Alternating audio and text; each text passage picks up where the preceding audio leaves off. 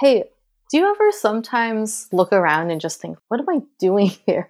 You know, like, how am I here and why? Like, sometimes I just feel like I have this out of body experience, you know, like there's such a cognitive dissonance between how I am and like everybody around me.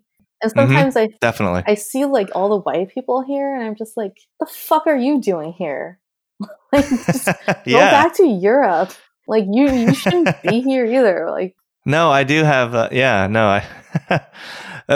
for me, maybe it's directly like, what am I doing here? Because I was adopted, but, and that was totally out of my control. And literally I was plucked from one country and placed in another, but yeah, I'll feel that sometimes. Definitely. Okay. Yeah. I don't think it's strange. Okay. Okay. Escape from Plan A. Escape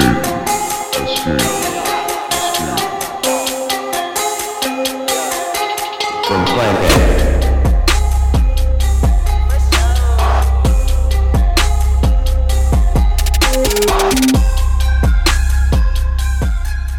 All right, welcome to another episode of Escape from Plan A. I'm your host today, Diana, and I'm joined with Adam. Hey, everyone. Hey, how's it going? Good, good.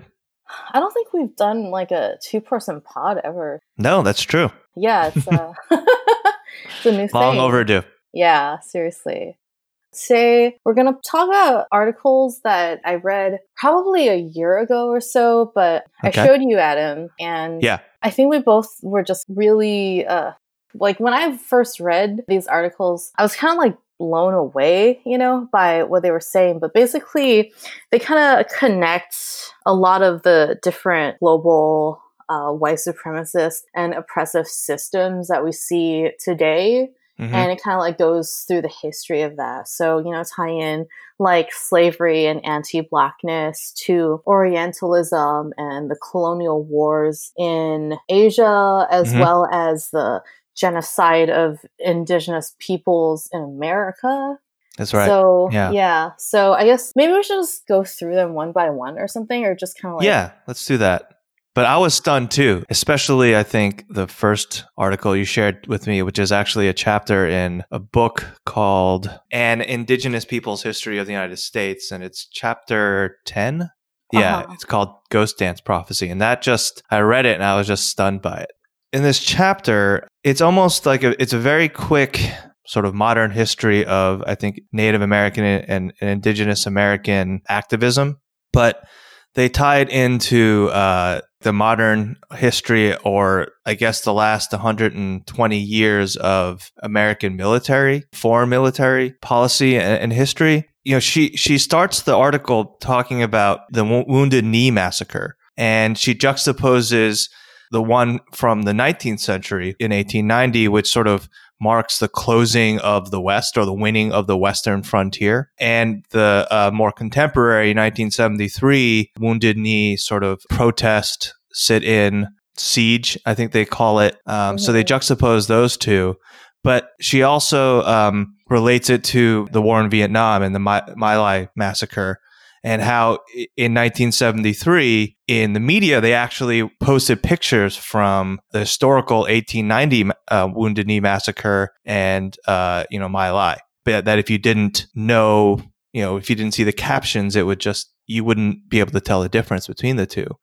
It really stunned me reading it, because I hadn't really connected the formation and sort of the reason of being for the American military to westward expansion and the genocide of Native Americans, and how that tradition and the founding motivation has continued to this day. And it's like when people in the military talk about being in country, it's a shortening of being an Indian country, and it sort of places Indians and it being in Indian country as being in enemy territory. So they always talk about, I guess, in the military, they always talk about being in country, you know, that means that they're in enemy territory. It just cements that Native American country is always the enemy. That just stunned me, because it just sounds silly, but I just hadn't put that two and two together. Yeah. I mean, I never thought about it that way either.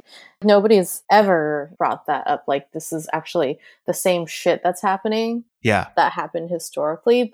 Yeah. I mean, like, the idea that basically, like, the US, the creation of the US was colonialism. It was colonialism of absolutely the Native American nations that were here to begin with. And, like, nobody talks about it these days, but that's exactly what had happened. And the article gives an account, like a play-by-play account of what happened to the Sioux people since the Louisiana Purchase. And it's basically the progression of modern colonialism. The American government established trade posts in Sioux country, which is the first step, which is economic penetration. That's right. And then gradually they created the system where Native Americans stopped farming and became solely dependent on buffalo hunting, which was dependent on buying guns and horses and other stuff that they need for hunting from the Americans, from trade. Right. Because, they couldn't compete against the settler hunters if they used traditional methods, right? So they became dependent on the settler technology to keep up. Right. So that's step two. You know, the colonists increased their sphere of influence on the indigenous people. And then gradually they start buying up more land or indirectly controlling the land that the indigenous people are on. So that's step three. Protectorate status, because they're just kind of slowly losing more and more autonomy and more ground until they start putting up military posts more and more aggressively within that land. So that's step four, which is military occupation. That leads to, like, a shift in balance, I guess, of the military power of these two people, the civilizations, I guess, because when the first trading establishments were created, or even, like, when the first military posts were created in the 1860s, the Sioux were actually on equal footing with the American military in terms of like manpower and arms, and they were able to put up really impressive resistance for 20 years.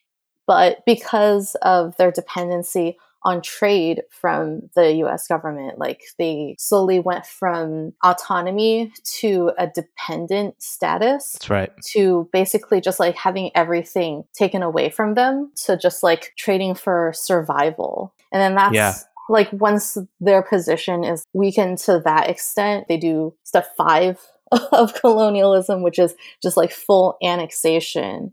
Right. And I think by the 1880s, they had taken, I think, like 900 million acres of Sioux Nation territory for, like, settlers. And they had put six independent tribes all away from each other geographically so they couldn't organize. And they put, like, white settlers in between them all so that they were basically isolated from each other and they couldn't fight back. Wounded Knee was... It was like the culmination of the violence. Exactly. Yeah. I mean, that's exactly, and the annexation was not only just territory. I think it's important to comment that the United States government imposed U.S. citizenship on the Sioux and most other Native American tribes in 1924. For a long time, you know, Native American tribes and used the word civilization. They consider themselves independent civilizations and nations. By forcing citizenship on them, it was another act of colonialism. Yeah, it went hand in hand with the assimilation schools and just, like, kidnapping kids from their parents on settlements and putting them into native schools, basically. But, like, where they taught you, they wouldn't let you speak your native language, and they made you speak English and, like, learn all the customs of, like, quote unquote, you know, civilized people. And then they changed their names too. So yeah, it was a lot. And I mean, it's like the same shit that is happening in Asia at the time and kind of now too.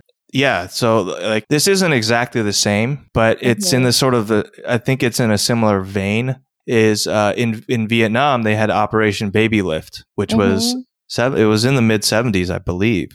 But, like, right when the United States was leaving, they just decided that they were going to take these orphans, right, these Vietnamese children, and just send them to the United States in the hundreds and thousands. And yeah. it's a similar act as just the kidnapping and forced removal of, you know, indigenous youth into these boarding schools.